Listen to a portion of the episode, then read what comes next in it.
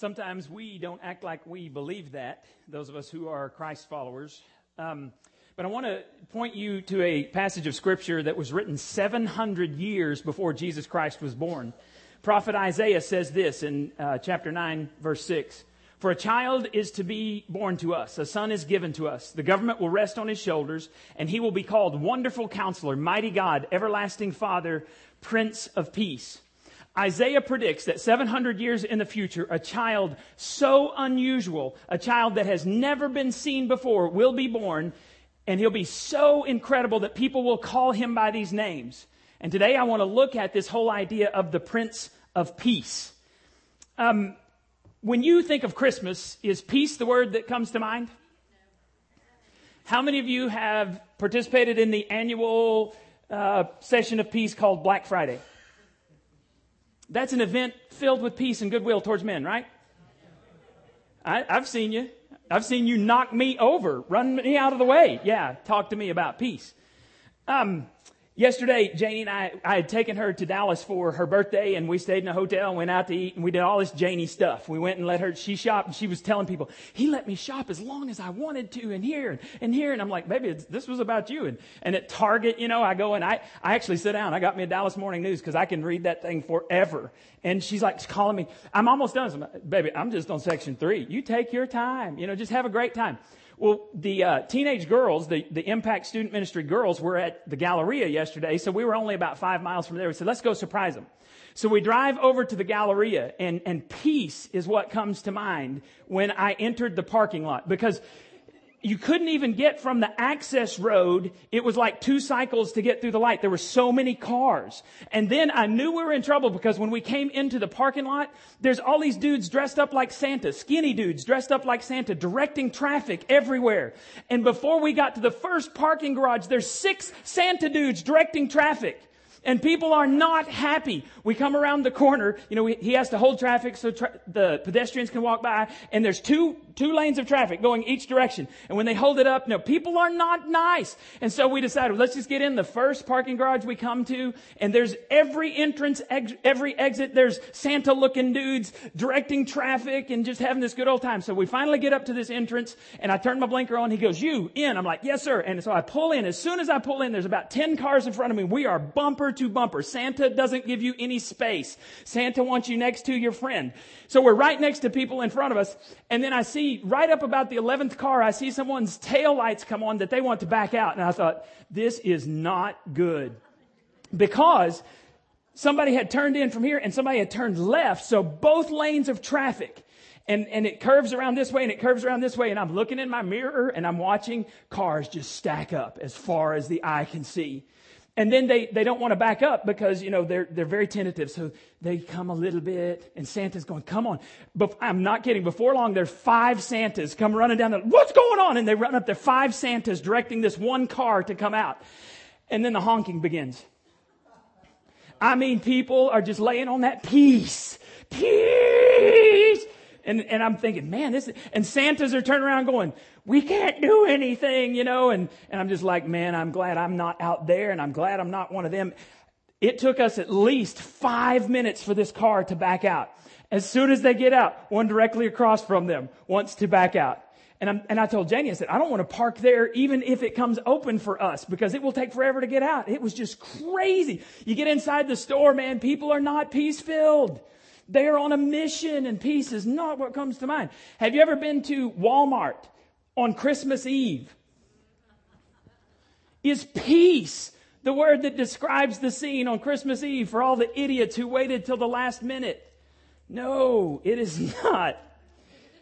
Jesus was born into a time of enormous uncertainty. There was no peace in the land. Think about Mary and Joseph. They had to travel 70 to 80 miles from Nazareth to the town of Bethlehem for a census. Now, we don't know how they traveled, but Mary was very, very pregnant. And so it seems logical that she rode on or in something. We don't know exactly, maybe a wagon or a cart. That doesn't matter. But I can't imagine a very pregnant woman riding on or in anything for 70 miles would be peace filled. Would you? So, Isaiah says this child is going to be called the Prince of Peace. Did he miss it? because there wasn't a whole lot of peace back then, and there's not a lot of peace now. So did Isaiah miss it? Well, the name Isaiah used comes from two Hebrew, words, Sar Shalom. And if you were here last Christmas Eve, we talked about this. Sar means the one in charge, captain, lord, chief, general. I think we got all of those. There's the slide.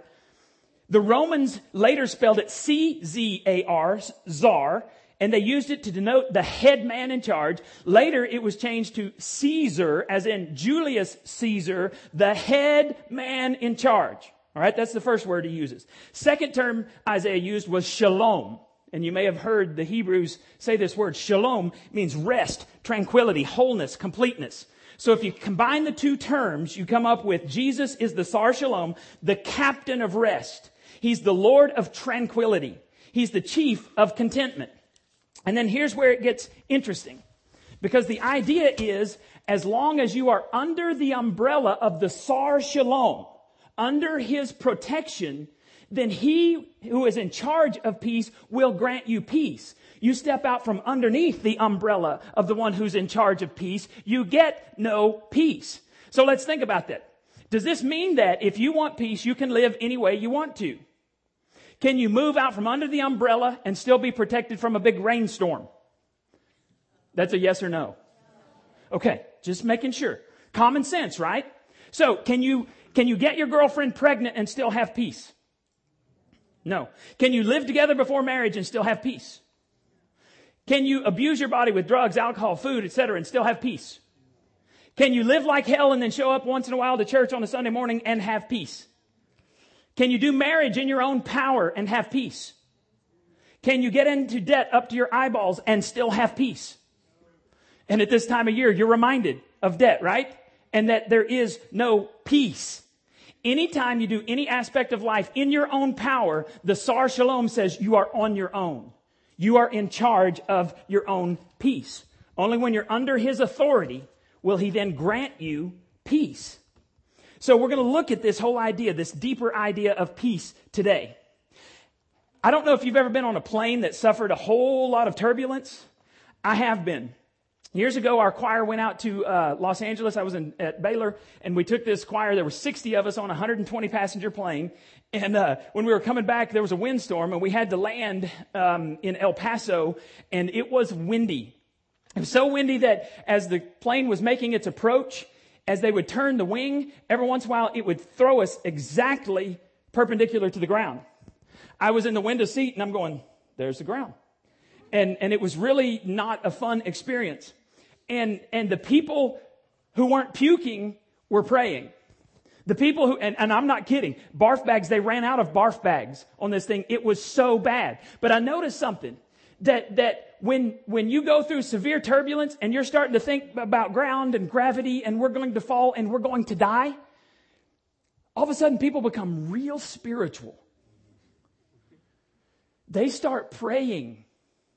Oh, dear God. And you start see lips moving. And they're saying, God, please help us. Please save us. You know, it, it's amazing that, that, you know, even in that time when, when you're about to die, you think your life is over, um, you become almost untemptable. You enter the zone of untemptability because Satan himself could stand right there. Your number one issue, throw it right there, and you're like, get away from me, Satan! Because I got to talk to God. This is serious.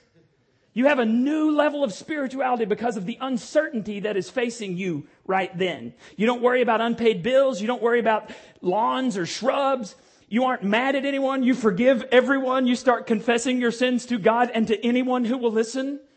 You have this new spirituality that overcomes you because of your circumstances.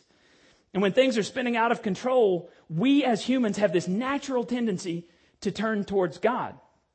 And uh, if you think about it, God gets more done during times of uncertainty than he does during our times of peace. All of the times of peace in our lives and smoothness combined. God gets more done when there is uncertainty because people turn to him. The most significant things you learn about yourself and about God have come during difficult times. We tend to drift away from God when life is good, but man, when stuff is messed up, and our lives are out of control, we tend to turn towards God. And we discover that the Bible is the most relevant book on the planet. If you read the stories in this book, you'll see that difficulty and uncertainty surrounded every story, every person in here. And you read it, you find out that God is a master at taking care of his family during times of difficulty. This, we finished with this verse last week and we're just going to kind of start with it here. Romans 8 28 says, We know that God is always at work. Now, you may have heard a different translation. That the translation says, uh, We know that God works uh, in all things for good of those who love God and are called according to his purpose. Well, I intentionally chose this. This is the contemporary English version. I chose it because it says God is always at work. Jesus has told us that. We've been learning this in our Experiencing God study. Jesus said, My Father is always at work. That means he's at work in your job situation. If you lose a job, God is still at work. If you're taking finals for college or something else, God is at work. If you have relationship issues, God is always at work. If someone in your family dies, God is always at work. If there's destruction that hits the planet, there was major destruction that came to Haiti and we discovered that God was at work in the midst of that and he's still in the, in, uh, in the business of changing lives today. And, and what I said on that video, I meant when you are in a worship service with people who have nothing and you see them consumed with who God is, you get an idea that maybe God is bigger than our circumstances. And He's come and He's met a people who are desperately seeking Him. So you'll learn that God is always at work. Last week we said that life is uncertain, God is not. He's always at work. And what's He working for? The rest of the verse. For the good of everyone who loves Him that's his family. People who are in the family of God, who are under the authority of the Sar Shalom. God works on their behalf. They're the ones God has chosen for his purpose. And so some of you are going, okay, I can't see God working. I, I, you say he's working great. I can't see him. How, how does that bring peace in my life? Just knowing that. What do I do while I wait for him to show up? I'm praying. God doesn't seem to be answering. What do I do next? and uh, what we're going to look at Paul tells us in the, in the book of Philippians, he tells us about a pathway to peace. And I wish I'd written that on your, on your listening guide. Sometimes, you know, as I'm studying after the fact, I didn't put that on your guide. So if you want to put that before we start the numbers one, two, and three, put path to peace because there are three things on the pathway to peace that we're going to talk about. Now, I'm not going to read you these verses yet because I got to give you the backstory.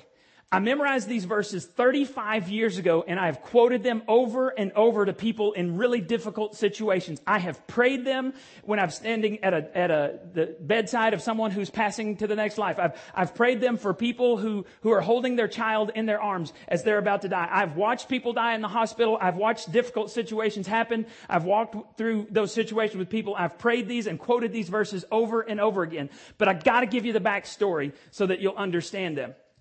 If you just read the verses, you're going to say, oh, well, the writer, Paul, just doesn't understand my situation. If he understood my situation, he wouldn't tell me these things. Well, let me tell you about Paul. Philippians was written by a, name, a man named Paul who was a Jew who left Jerusalem and started churches all over what we now call Europe. This was a man who was born and raised and highly educated in the Jewish religion. And he goes into a Greek society and he says, Hey, here's a new belief system for you. Everything you've ever been taught and believed about God is wrong. He says, I'm Paul from Jerusalem and you need to believe in Jesus who was God's son. He lived a sinless life, died on a cross for, as a payment for your sins and rose again the third day, never to die again. The real God loves you so much that he sent me all the way from Jerusalem to tell you about the real deal. And if you think about this, you're, you're, you're like, how did Christianity ever catch on? But somehow people believed his message that Jesus was the Messiah. and Paul started churches all over Europe. One of the first churches he started was in Philippi. So he starts that church and then he travels all over Europe and starts these churches and eventually he goes back to Jerusalem. Now, everyone had warned him not to go back to Jerusalem, to J-Town, because the Jewish leaders wanted to kill him. Why did they want to kill him? Well, you see, Paul was going around talking to people like us and he was saying to people like us, by, by us, I mean non-Jews, what was called the Gentiles in the Bible. So he's talking to people like us and he goes, um, you can worship the Jewish God, you can be loved by the Jewish God, but you don't have to become Jewish. You don't have to follow all these rules and regulations. You don't have to eat certain foods. You don't have to follow the law in the Old Testament. You just need to accept God's son and the Jewish God will adopt you into his family. And the Jewish leaders were ticked. So when Paul shows up in Jerusalem and goes to the temple, a mob of Jews attacks him, drags him outside the city because they're going to beat him to death because after all, it's improper to beat someone to death inside the temple. So let's drag him outside the temple and then it's okay to beat him to death. Well, when they're about to beat him, the Roman soldiers, they're, they're in charge of this whole thing and they show up and they, they arrest Paul to save him from the angry mob. And then the Jewish folks, they come up with all these charges and they're going to take him to trial. Somewhere in this whole process, Paul goes, excuse me, not only am I a Jew, but I am a Roman citizen.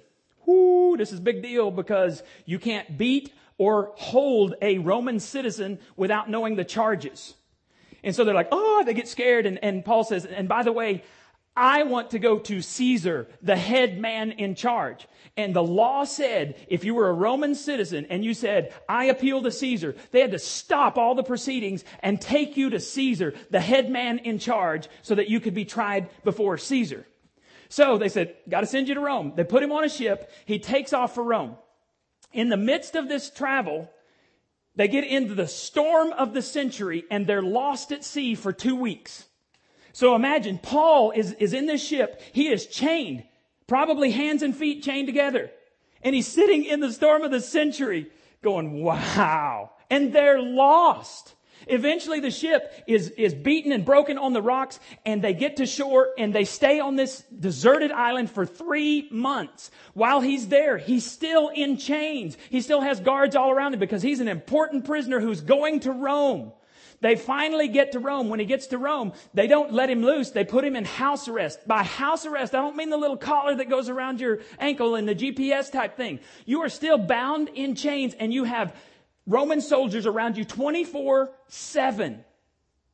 And evidently his, his trial was not that big a deal because his case didn't come up for two years. So he's still in chains. He's still a prisoner for two years. And while he's in prison, house arrest for two years, he writes letters to all the churches that he started in, in Europe. And Philippians is one of those letters. The verses that I'm about to read you are valid because of what the author, the writer went through before he ever wrote these verses down. And no matter what you're facing right now, you do not want to be the person who stands up after Paul to tell how bad things are in your life. You ever done that? You, you know, like, oh man, this was so bad, and you start telling your story, and then someone else st- stands up, and their story is so much worse than yours, and you're going, oh, wish I hadn't said anything. Then somebody else comes along, and uh, so here's what would happen: you would stand up and you go, man, life is difficult, and here's what's going on, and here's what's going on, and then Paul would stand up and he goes, I was stoned, and some of y'all are going, so was I. And Paul goes, with rocks. And you go, ooh, that doesn't sound fun. And left for dead. And then Paul says, I've been beaten with a whip five times. They give you 39 lashes. Five times I've received 39 lashes. Another time they got a big stick and beat me 30, 39 times with a big stick. I've been shipwrecked three times. One of the times I spent a whole night and a day in the ocean floating around. He says, I've been arrested, I've been beaten, uh, bitten by a poisonous snake. That's kind of a funny story. I've been chased, harassed. Everywhere I've gone, I've been in danger. And on top of that, when Paul's sitting in prison in Rome, he knows that his trial is probably going to end up in his death. There's all kinds of speculation about what happened to Paul and all of this stuff. But tradition says that eventually one day, some men very quietly came and got Paul, very quietly walked him outside the city of Rome, very quietly chopped off his head, and came back in, and that was the end of Paul's time on earth. So, Paul says, I have faced uncertain times, and now I want to tell you how you can face them. And he says, There is a pathway to peace, but you've got to do some things. And here's where it is in Philippians 4 4. Rejoice in the Lord always. I will say it again, rejoice. And, and when you hear this, if you didn't know the backstory, you just blow it off. But you know the backstory now. And Paul says, rejoice in the Lord always. I will say it again, rejoice. And you're still going, nah, I don't get it. Well, let me, let me replace the in the Lord. I, I underline in the Lord there for you. Let me replace that with some things and see if you understand what rejoicing in something means. Rejoice in my new job. You get that? Rejoice in my new baby or grandbaby. Y'all get that, don't you? My small group, they're always arguing over whose grandbaby is the cutest. And I don't have one, so I don't care what the, what the whole, you know, argument is. But someday, mine will be the cutest. I'm just warning you up front. That will be a long time from now, by the way. That'll be a long time from now. Or there will be a dead person in my family. Um, so he starts with rejoice in the Lord. And, and you're going, ah, oh, rejoice in my date with the new guy. Or the new girl. Y'all understand that, don't you? Rejoice in my Christmas bonus. Woo! And you're like, no, I didn't get one of those. All of that makes perfect sense, doesn't it? Rejoice in something. We know what that means, rejoicing in something. It's to focus on something so much until the, the emotion associated with that event washes over us and it oozes out for everyone to see. You know what rejoicing in something means. So the first thing Paul says is during uncertain times, if you want to get on the path to peace, here it is. Number one, focus on God. Rejoice in the Lord. Focus on God. He's saying, he's not saying you're not going to face difficult circumstances because his life tells us you are. And the closer to the Jesus you are, it may be the more you're going to suffer difficult circumstances. But he says, you don't have to be worried about circumstances. You don't have to be worried about washed back and forth by the waves of the sea. I've done that.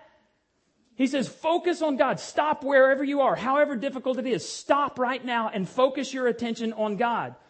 And focus so intently that the emotion of the goodness and grace of God washes over you and captures your heart and soul and it begins to ooze out of you for everyone else to see.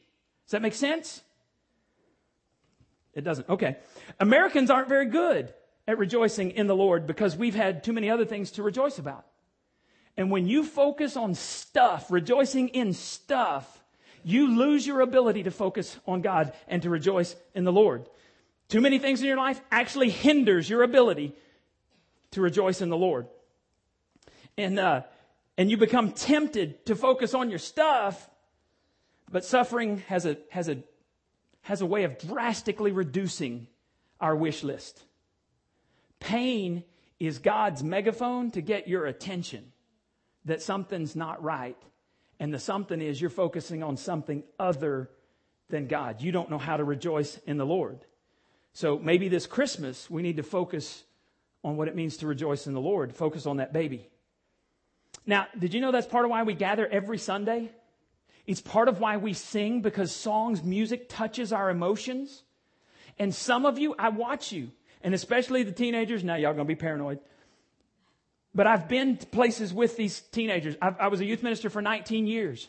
When you go and you get away from all of the junk of life and you go to a camp or you go to a retreat or something like that, all of a sudden the teenagers begin to focus intently on God. And they begin to hear from the God of the universe for the first time in their lives because they're not focusing on their stuff. And they begin to worship. The emotion of worshiping God oozes out of their lives. And have you ever watched kids at youth camp worship. It's a taste of what I saw in Haiti on a regular Sunday morning. And sometimes I'll glance over here. I remember when my kids were little and the first time my kids began to raise their hand to God. And I remembered when they raised their hands to me, how I react. I don't turn them away. I pick them up. Whatever you need, I will give you. And I love it when I see people get caught up in the emotion of rejoicing in the Lord. And they don't worry about what you think about them. Because I, I grew up in the Baptist church. You raise your hand, somebody would slap that thing down. If not, yeah, if not physically, after church, you would be, you would never want to do that again. They'd pull you aside and some deacon would tell you how it was. I get, so when I look at these teenagers and they get caught up in that emotion, I said, that's rejoicing in the Lord. And I want us to get it as a church. That's the first step. If you don't gather regularly with other believers, you will lose your ability to rejoice in the Lord, which means you will lose your ability to have peace in the midst of uncertain times. Second thing is verse 5. Let your selfishness be evident to all. The Lord is near. Right? No, gentleness. Oh, I misread that. Sorry. Let your gentleness be evident to all the Lord is near. Okay, here's the point. Don't harden your heart. The idea is don't let the hardness of the situation harden your heart. The ugliest people on the planet are hard hearted people because they are consumed with themselves. If your joy is overly associated with good times and good circumstances, then that demonstrates to everyone around you how selfish and shallow you are. As the circumstances become darker and harder, so does your heart, and it oozes out of you, and it's ugly. I don't care what you look like on the outside. If your heart is ugly, you are ugly. Don't allow outside circumstances to affect who you are on the inside. You have a choice. God allows Christians and non-Christians to go through difficult times so that hopefully non-Christians will see the difference in how we handle difficult situations and they'll be drawn to the God that we say we serve, that we say we rejoice in. And then he says at the end, the Lord is near. He's saying, God is not moved. God is no different now. He's near. He's always at work. He's always near. Focus on Him. Verse 6. Do not be anxious about anything, but everything by prayer and petition with thanksgiving Present your request to God. Separate the word anything into two words. Do not let anything cause you to worry. Don't be anxious about anything. Don't worry about anything. And don't you just hate it when you're in the midst of really bad circumstances and someone says, Don't worry. You've never said, oh, That's the best advice I've ever heard. Thank you. Say it to me again. Say it again. Don't worry.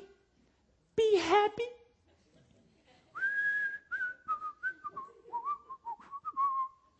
I just want to be like Drew. Don't worry, be happy. Wow, that's awesome. And you think when somebody says that, you want to smack them with an elbow in the name of Jesus, right in the face, right? Because you don't understand. If you understood, you'd be worried too, right? Maybe not in the name of Jesus, but that's what we'd like to say. But Paul doesn't leave it there. Paul says you got to do something else. He gives us the secret to handling difficult times without having difficult times handle us. And here it is. Number three, replace your anxiety with prayer. Every time life pulls you down, use prayer and petition with thanksgiving. and some of you are going, pray? What the heaven do you think I've been doing, Einstein? Pray. I've prayed more in the last three months than I've prayed my whole life combined. You idiot. Pray. I've been praying. And your prayers have been this.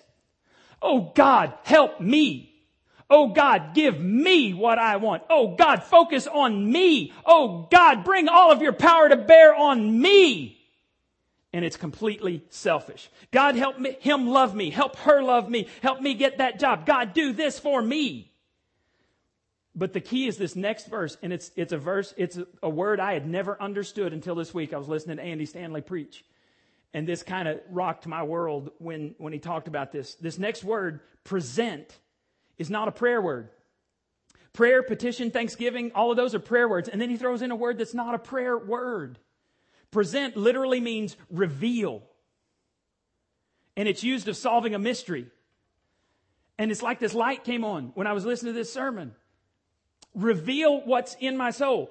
Many times what we do is we pray like, like we would for comfort food.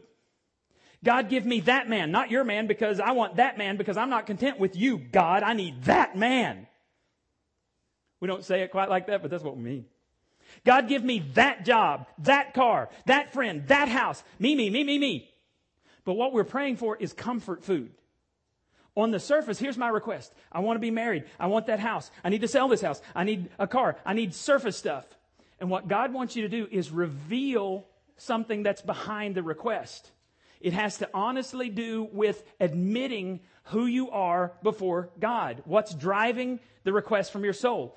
God wants you to reveal the mystery in your soul. And, and that's, that's the proper way to, uh, to respond to anxiety. But, but you go, well, I just don't know what's driving my request. Then my guess is you've not suffered enough to get over yourself and be honest with yourself and to be honest with God. Times of uncertainty reveal our deepest insecurities, reveal our deepest fears. And very few of us pray at this level. We pray at the surface level for, for comfort food, something that will relieve us from our fears and insecurities. Well, God, here's what I want. And by the way, it's already Friday. Are you ever going to answer my prayer, God? Because it's all about me. The universe revolves around me. What's the matter with you, God? We sound like Bruce Almighty. That's what I was thinking of. It's all about me. Paul tells us that praying like that does nothing for your fears. Pray instead, God, here's what I want. Here's why I want it. And here's what I'm afraid of. That's a much deeper level than most of us have ever been to in praying. And I'm willing to bet that you're never going to experience this level of praying until you are willing to be open and honest with a group of other Christians in a place like Celebrate Recovery or in a place like our small groups. Until you can connect heart to heart with other people, I don't think you're ever going to connect with your deepest fears in your soul and, and reveal those to God. And this week, um, when I was studying and I prayed with Janie um, Thursday night, we, we take turns praying. It was my turn to pray, and I started telling her about this verse. And then I prayed and I opened up about my fears. And uh, one of my greatest fears is that New Life Community Church will fail, because that means I failed. And one of my greatest fears is this budget. Because I'm just being gut level honest with you. Some of you are going to go out and you're going to open that up and you're just going to rip it apart. And, and I don't claim at all that we're perfect. None of us on the board would tell you that we're perfect. We've been praying for weeks trying to ask God. And I'm afraid that maybe we didn't hear God, and, and that's okay. I don't, if we didn't, we'll admit that freely. But I'm afraid that if, if this budget fails next year, because this is way more than we can do, that every one of you is going to look at me and say, You suck. That's, that's my fear. And so I opened up and I started praying, and, and I, you know, it's all dark in my room, and I'm holding Janie's hand, and I, I kind of feel this head look at me like, Who are you? I just started laying it out there before God, and I said, God, okay, here's what I'm afraid of. I want you to provide this, but not because it's about me, God, but because I'm afraid I'm going to disappoint you. I'm afraid I'm going to disappoint everybody in the church, and I'm afraid we're going to fail, God. I am afraid of failing God.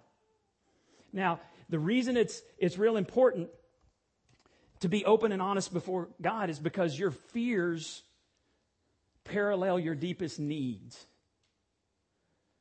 And I discovered that I really have a need for my Heavenly Father to approve of me. And I want to do everything I can to succeed in His eyes. I've got family members who don't approve of what I do. It's not about them.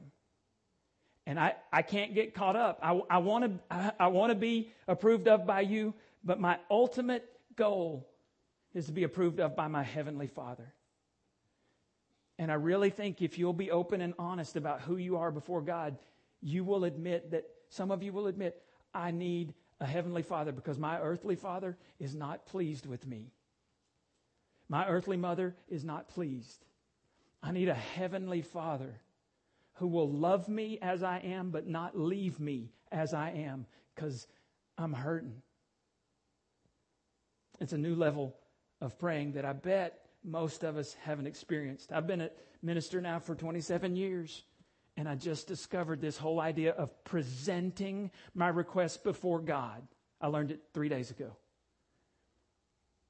So you want to be underneath the Sar Shalom? You got to obey him. But you have to pray in a way that reveals to him what's behind your request. And here's why it's so important. Verse 7. And the peace of God, not the peace of circumstances, not the peace of a bank account, not the peace of the love of your father or mother here on this planet, this, the peace of God, which transcends all understanding, will guard your heart and your minds in Christ Jesus. To guard means to stand watch over your heart and your mind. We're freaking out over circumstances because number one, we're not being obedient to God. We're not under the authority of the Sar Shalom, but we've also never asked Him to guard our hearts and our minds in Christ Jesus because we're not honest about what's in them. We're not honest about what's driving our requests before Him. And God is not obligated to answer those requests until we get under His authority and we reveal our hearts and our souls to Him. And God says, now you're praying. And I, believe God's saying to us, I will let your circumstances get worse and worse and worse until you're finally willing to be honest and reveal what's driving the request. True peace, the type that humans cannot understand, comes from being in this position and revealing our hearts before God. So, on your listening guides, if you want to get on the path to peace, you focus on God. You refuse to harden your heart in the midst of circumstances. You replace anxiety with prayer. But then you pray like this. I've given this to you, and I want to give you just a second to do this. Heavenly Father, I need you to fill in the blank. My small group will tell you, I, almost every week I've been praying for the Christmas season because that's a hard season. People are hurting. And I've been praying for the budget. And, and I need extra grace to reach out and help people during this time. And I, I, I, told you about my fears with the whole budget thing. Heavenly Father, I need you to.